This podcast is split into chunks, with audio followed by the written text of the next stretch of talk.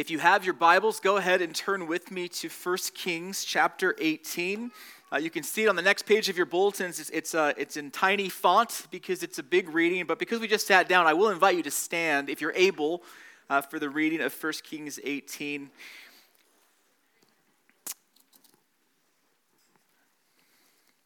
And after being away for a couple of weeks, we are jumping back into our series on the uh, ministry of Elijah and Elisha. So, again, our reading this morning is the, the entirety. No, it's actually not the entirety. We do stop at verse 40 of chapter 18 of 1 Kings. Uh, let us give our, our, careful attention because we, we believe this is God's word. Uh, that, that's for us. And so, beginning at verse 1 After many days, the word of the Lord came to Elijah in the third year, saying, Go show yourself to Ahab, and I will send rain upon the earth. And so Elijah went to show himself to Ahab. And now the famine was severe in Samaria, and Ahab called Obadiah, who was over the household. Now Obadiah feared the Lord greatly. And when Jezebel cut off the prophets of the Lord, Obadiah took a hundred prophets and hid them by fifties in a cave and fed them with bread and water. And Ahab said to Obadiah, Go through the land to all the springs of water and to all of the valleys. Perhaps we may find grass and save the horses and mules alive and not lose some of the animals. So they divided the land between them to pass through it. Ahab went in one direction by himself, and Obadiah went in another direction by himself. And as Obadiah was on the way, behold, Elijah met him, and Obadiah recognized him and fell on his face and said, Is it you, my lord Elijah? And he answered him, It is I. Go, tell your Lord, Behold, Elijah is here. And he said, How have I sinned that you would give your servant into the hand of Ahab to kill me? As the Lord lives, there, there is no nation or kingdom where my Lord has not sent to seek you. And when they would say, He is not here, he would take an oath of the kingdom or nation that they have not found you. And now you say, Go tell your Lord, Behold, Elijah is here.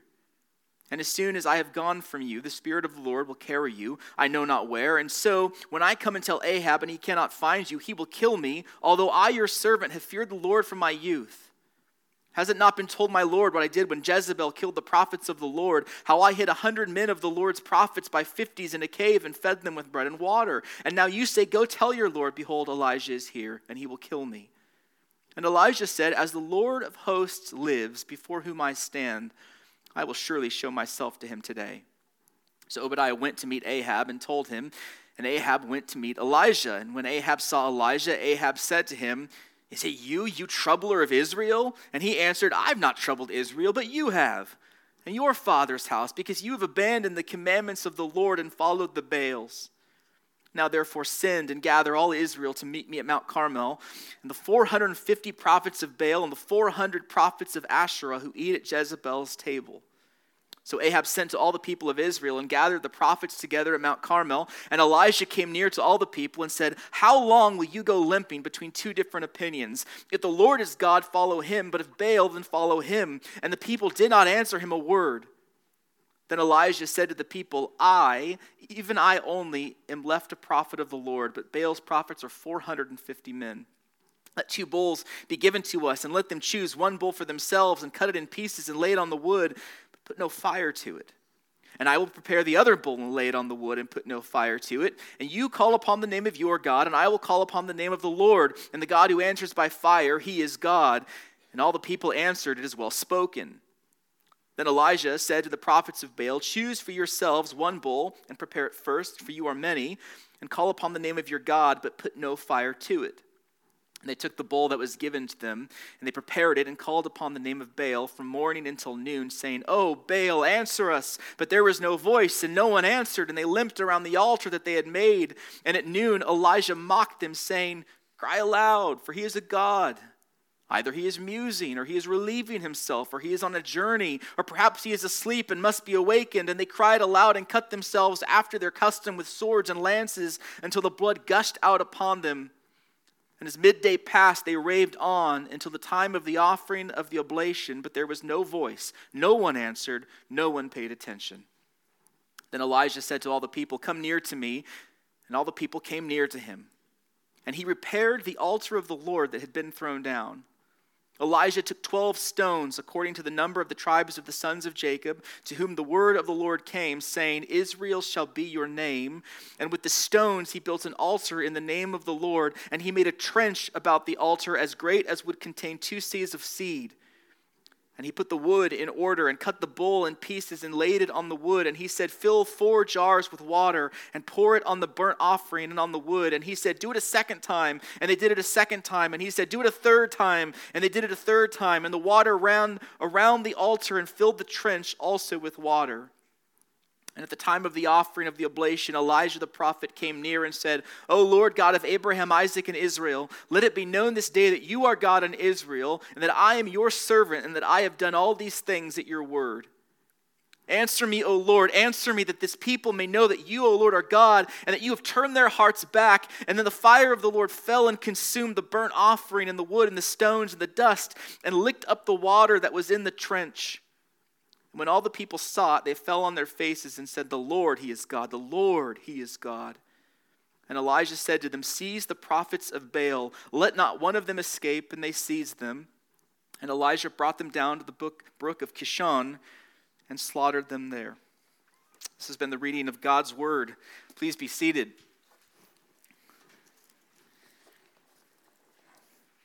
You have to stretch for those Old Testament readings, don't you?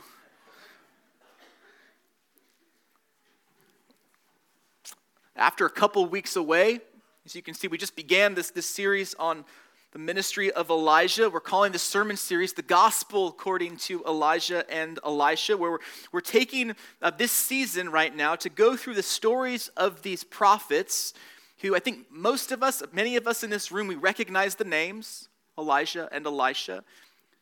Um, the New Testament certainly uh, takes the, the, the, ministry of Elijah and, and it gives a lot of, of, of credit to it. it. it. calls upon the ministry of Elijah quite a bit. But I think for, for most of us, and I would include myself in this to some extent, what do we do with the ministries of Elijah and Elisha?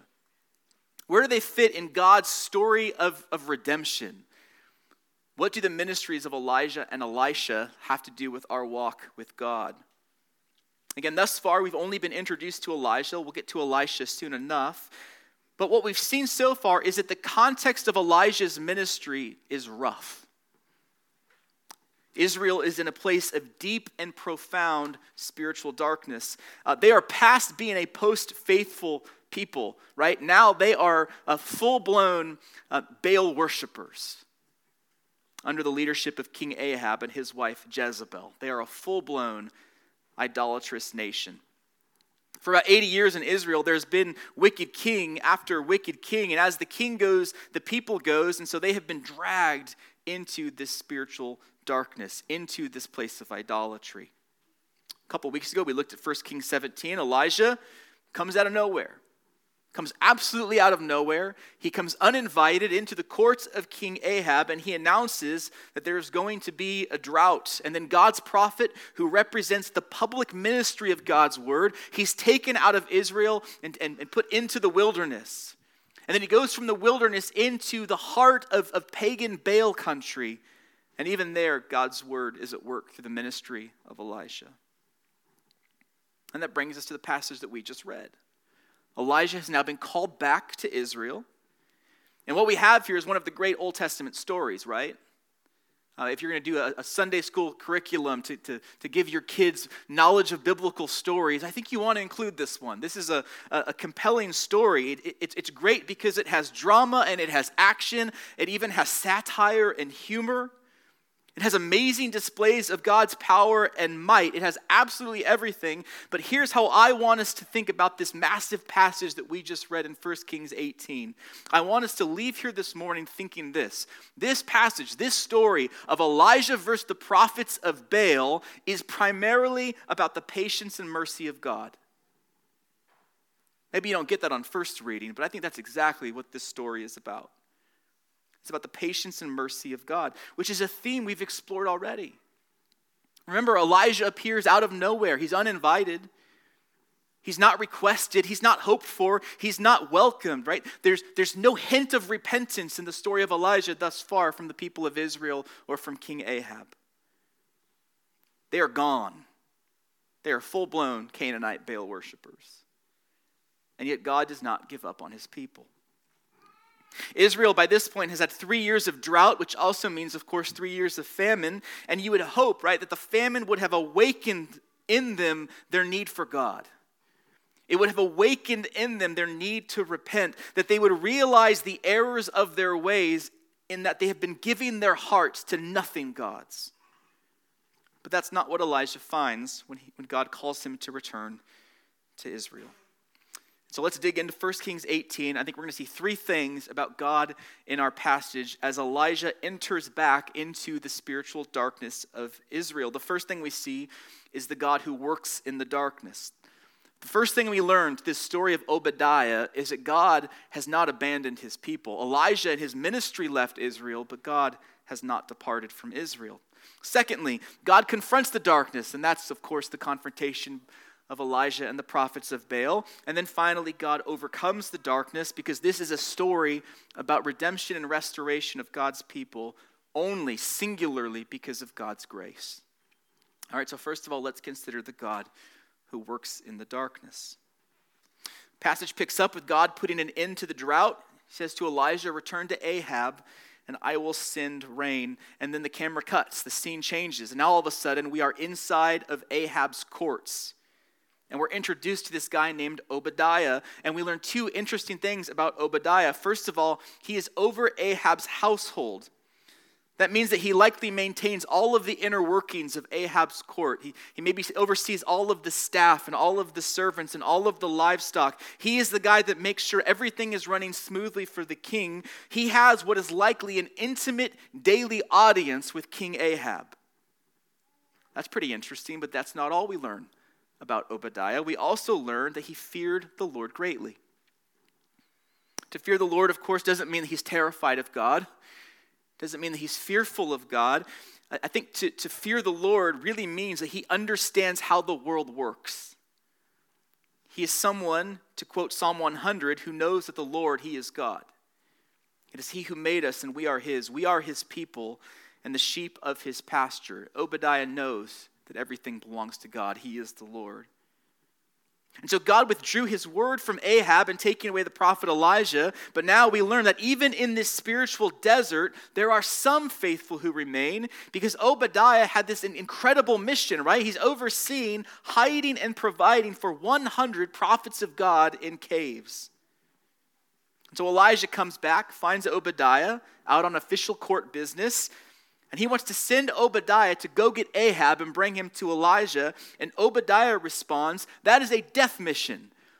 All Ahab has wanted for three years is to find you and kill you. If I go say, Go find Elijah, he's going to kill me because the Spirit of the Lord's probably just going to usher you away, and that will leave nothing between the wrath of Ahab and me.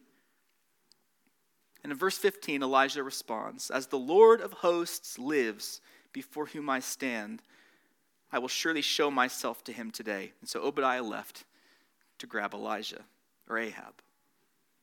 Now, I think there's enough here in these 16 verses, which is pretty amazing. There, there's a sermon in here uh, that, that I, I, consider just doing because there, there's so many principles we grasp from this, right? So we have Ahab. Ahab is as wicked as he has ever been. The drought has done nothing to wake him up to his senses. Ahab's spiritual state is exactly the same as when we last saw him before Elijah was taken away. Ahab's spiritual state may not be a surprise, but I think Obadiah surely is a surprise. Obadiah fears the living God, and he has, by God's power, kept 100 prophets not only hidden, but hydrated and fed.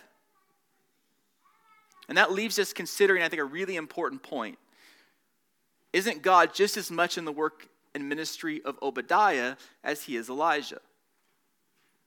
See, I don't think we read Obadiah as a negative character. Do you have the courage to call Obadiah fearful and faithless when he isn't interested in signing up for Elijah's suicide mission? No. And so, what we see here is that God works in his people in different ways, all in service of the same mission. And I think that's an important point to grasp here. Elijah has the ministry of confrontation, doesn't he? Obadiah has the ministry of subversion. Obadiah has risen to this prominent role in Ahab's court. And notice this his calling is not to resign in protest. His calling is not to continually call Ahab to repentance. His calling, his faithfulness, looks like using his position as cover to get to work for God. Obadiah was not called to be an Elijah. Obadiah was called to be who God equipped him and called him to be. I think that's a valuable word for us. I think there's a strain in church history that says we're all called to be an Elijah. No, we're called to be faithful where God has called us. I think we can get in trouble when the only application is, are you being like Elijah? No, where has God called you, and what does faithfulness look like where God has called you? There's a, a bigger picture here, too, which is that God's word, yes, it had departed from Israel through the ministry of Elijah, but of course, God had not departed from Israel. When Obadiah starts to panic at the mission Elijah holds out for him, Elijah proclaims a word of who God is when he says, As the Lord of hosts lives. As the God who has heaven's armies a snap of his fingers away, as he lives, Obadiah, don't forget that your life is lived before him. I think that's another great encouragement, especially in this place of, of spiritual darkness. A prayer that has meant a lot to me over, over the past season comes from the, the Book of Common Prayer, uh, which is the, the, the, English Reformation's prayer book. And it has this beautiful prayer, this was one line which has stood out, which is help us always to remember that we are ever living in your sight. That sounds simple, doesn't it? As, as Christians, we would say, well, of course we're living before the sight of God. But, but I wonder, how much trouble do we get in? How much unbelief do we have? How much sin do we pursue for the simple reason that we have forgotten that we are ever living before the sight of God? I think that's all Elijah is reminding Obadiah here. Don't forget that you are ever living in the sight of God. God is at work even in the darkness, preserving and sustaining his prophets. Secondly, of course, the plot thickens as God confronts the, prof, uh, the, the darkness through his prophet Elijah. So we have this middle section of 1 Kings 18. Elijah really confronts three groups. Remember, he has that ministry of confrontation, really a ministry of judgment to some extent. He first of all confronts King Ahab. In 1817, Ahab sees Elijah, and you have this kind of funny exchange, especially if you're a parent, because he says, Is it you, you troubler of Israel? And Elijah says, No, you're the troubler of Israel, right? Ahab says, You're the reason for the drought because you aren't worshiping Baal. And Elijah says, You got it all wrong. You are the cause of the drought because you are worshiping Baal. And then Elijah takes control of the scene, which is amazing. Whatever Elijah says, it happens. And so he orders a contest with the prophets of Baal to determine who the true and living God is. And this is no random test. You remember a couple weeks ago, we talked about what Baal worship was and who Baal was. He's the rider of the storm. He's the Canaanite god of fertility. He's the God that's in charge of the rain and the crops. When the rain dried up, it was like, where did, where did Baal go? Is he displeased with us? Is he, is he just taking a nap? Is, is he having some battle with the god Mot in the divine underworld? And so, if the rain just happened to come back, the temptation would be for the people to say, oh, good, Baal is back. But Elijah is sent to ensure the people understand just where the rain comes from. It comes from the Lord. So he confronts Ahab. Next, he confronts the people of Israel through, these, through those present as witnesses to this contest. And so, to the people present, he says, How long will you go limping between two different opinions? If the Lord is God, follow him, but if Baal, then follow him. Now, this has an echo. This should sound a little bit familiar. If you remember the book of Joshua, right before Joshua dies, he has one of these great last speeches before the people where he says, Choose this day whom you will serve. You can either in wickedness go serve the gods of the nations, but as for me and my house, we will serve the Lord. And if you remember that scene, all of the people of Israel hear that and they say, We're with you, Joshua. We too will serve the Lord. How do the people respond to Elijah when he basically has the exact same speech? Verse 21 crickets. The people did not answer him. You can imagine Elijah saying, hey, Choose this day, and they're saying, He's not still looking at us, right? They are confronted by God's prophet, and they express no repentance and certainly no faith. And then Elijah confronts the prophets of Baal. And this, of course, is the main event. Elijah confronts the prophets and this, this so called God of Baal that has captured the hearts of the people. Verse 22, Elijah says, I, even I only, am left a prophet of the Lord, but Baal's prophets are 450 men. Now, here's what he means. We know there are other prophets hiding. What he's saying here is it's 1 verse 450.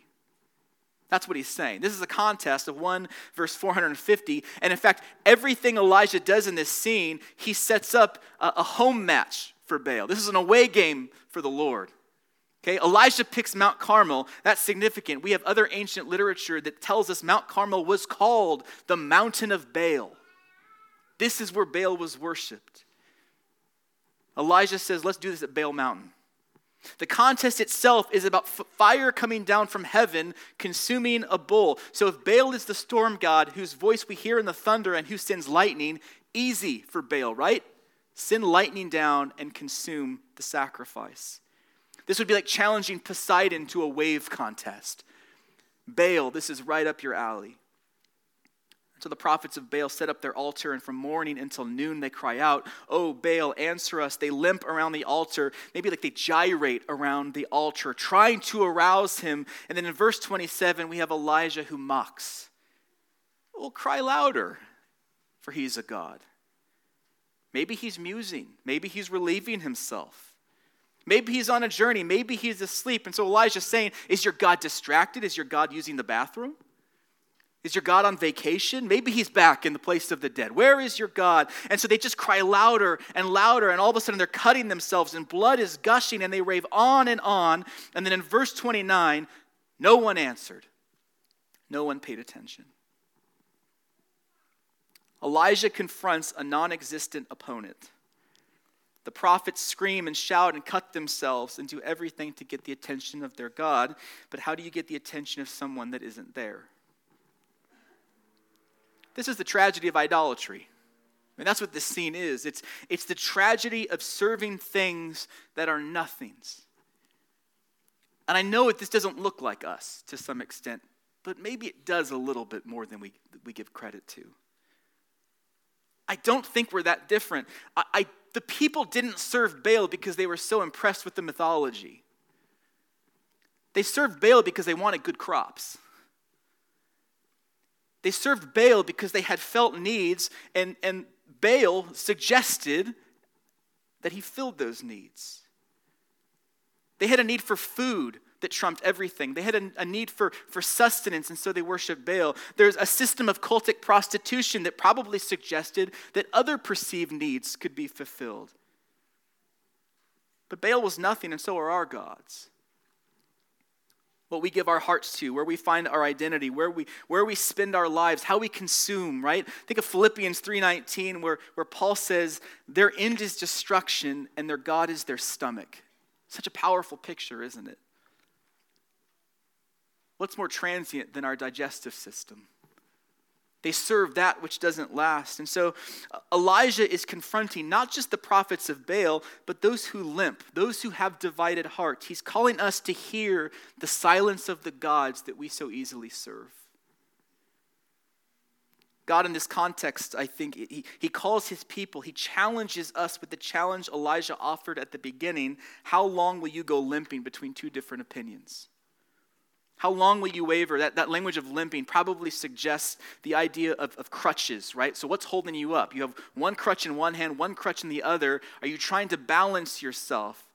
It's often said pejoratively or mockingly, right? Like Christianity is a crutch. My response is, what in this world isn't a crutch? Everything's a crutch. And so, what are you limping? What, what are you holding yourselves up with? And, and my guess is that there are some here this morning that, that have divided hearts. We can resonate with this. Maybe you're here this morning, you showed up to church, you, you buy a lot of what Christianity is, is about, and you kind of think that you can balance your life on two radically opposing ways of life. But you can't. You can't. And in fact, I think what we see what happens is that in, instead of being shaped by God's word, what happens is that you, your unbelief begins to increase. And pretty soon you just cast aside that crutch altogether. Now, this is a reminder here. This is Elijah's message. The Lord has to carry all your weight, all of your burdens, all of you. That's the God who confronts the darkness What about the God who overcomes the darkness? Verse 30, Elijah says to the people, after the prophets of Baal have done their things and no one responds, Elijah says to the people, Come near to me. Now, I'm reading the rest of the passage into this, but this is nothing short of a gospel invitation. Elijah telling the people, Draw near.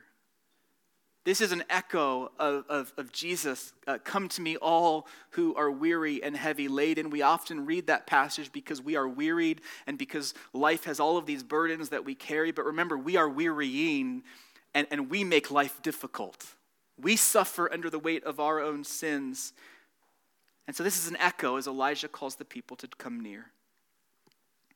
The First thing he does, he repairs the altar of the Lord that had been thrown down. So the idea here is that on Mount Carmel, at some point, worshipers of the Lord had an altar set up, and all of the Baal worship, that altar got thrust aside and was destroyed. And Elijah rebuilds it. Well, how does he rebuild it? He takes 12 stones representing the people of Israel, which is interesting. Two nations, right? Judah in the south, Israel in the north. But for God, he still sees one son, his firstborn son, Israel. It's a reminder as he rebuilds the altar that Israel is your name. Elijah builds a trench around the altar. Remember, there is life sucking drought right now. And he fills the trench with water. And then he says, Do it again. And then a third time, do it again. And Ahab just stands back watching all of this. And Elijah doesn't cry, he doesn't moan, he doesn't gyrate or dance, he doesn't flagellate or cut himself. He prays God's promises back to God. Verse 36 O Lord, God of Abraham, Isaac, and Israel, let it be known this day that you are God in Israel. Answer me, O Lord, answer me, that his people may know you, O Lord our God, and that you have turned their hearts back. What did I say this passage is about? God's mercy and patience.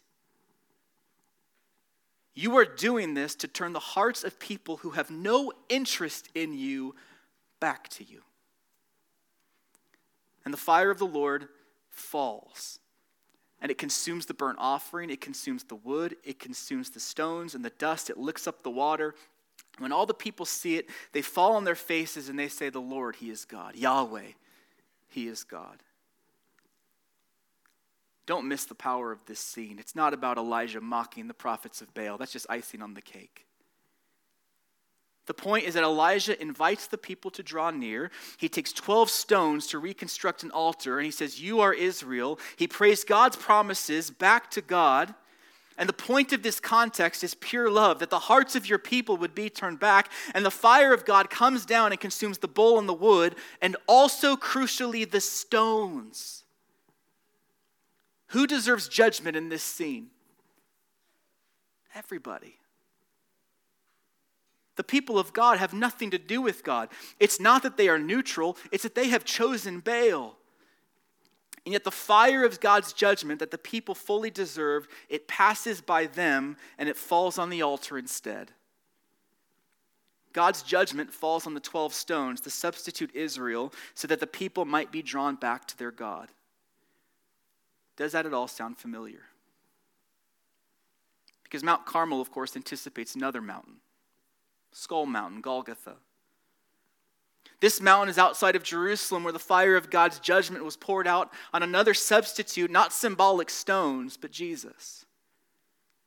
His body, the better altar of God, crucified to save wayward people, to save idolaters from their sins. We too are deserving of judgment, yet Jesus was crucified to draw our hearts to Him. It's pure mercy that reminds the people of who their God is. Everything they have done has been deserving of judgment, but instead of death, they are given life and reoriented into the promise keeping, steadfast love of the Lord. Now, most of us would prefer the scene to end there. If this were in a children's Sunday school curriculum, it would end in verse 39 and not verse 40. In verse 40, Elijah calls the people to seize the prophets of Baal, and they are brought to him, and they're not put to death. They're not killed, they are quite accurately translated in our Bibles as slaughtered. Robert, I thought you said this passage was about God's patience and mercy. Maybe we're working on different definitions of, of patience and mercy. But let me just suggest can we understand and grasp mercy if we want nothing to do with justice? See, the scene ends in judgment because Israel is reoriented back to God, and now they're doing what they're called to do, which is to expel idolaters from the land. The nation of Israel is a sneak preview of the new creation, which means that the ethics of heaven have intruded into this scene, where sin is not something to be smiled at. Idolatry is not something that we just shrug our shoulders at. No, this is the new creation coming into history for a time. Idolatry, which had been tolerated and promoted, now completely extinguished, just for this moment. And so, what do we do with this as God's people today? Well, again, this is a sneak preview of the kingdom, that the, the, the, uh, the sneak preview of the kingdom of Israel is over. There's no more national people of God, there's no more theocracy. Instead, we anticipate and hope for a kingdom that will come. And in this kingdom, there will be no more sin, and there will be no more wickedness, and there will be no more idolatry. And then once again, the table gets turned back on us with these difficult passages. How serious do you and I consider sin? How serious do we consider idolatry?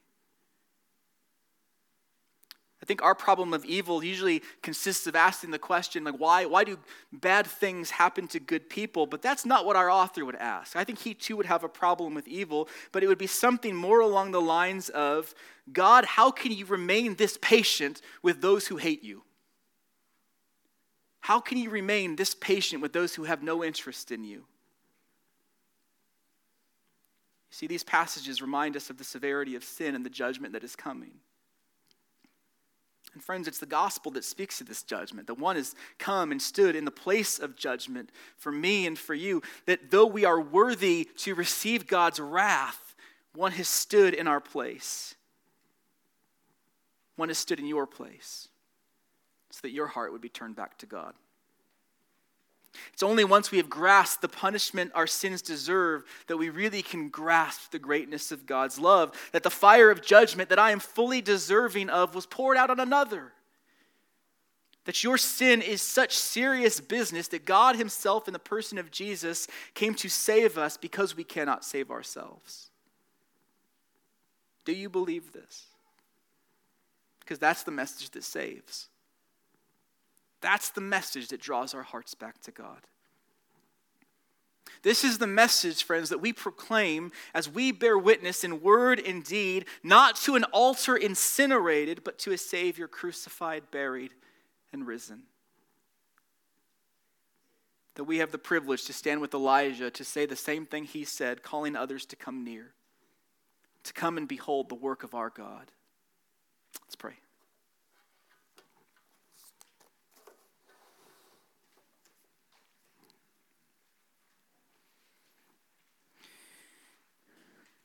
Lord, by your Holy Spirit, I pray that you would, you would seal this word into our hearts as, as we consider this dramatic scene of Elijah and the prophets of Baal, that at the end of the day, what we see, Lord, is your pursuit of your people. A pursuit of your people that resulted in the fire of judgment falling on another so that the people might be returned to you. Lord, what a picture of the gospel, what a picture of grace. Lord, we're confronted with the severity of our sin, the depths of our sin, and yet the even greater depths of your grace. Would you help us, even through this ancient word that in so many ways feels so distant and remote from our lives? Lord, would you use this word to drive the beauty and the goodness and the truthfulness of your gospel deeper into our lives? Lord, we thank you for this word. Pray in Jesus' name. Amen.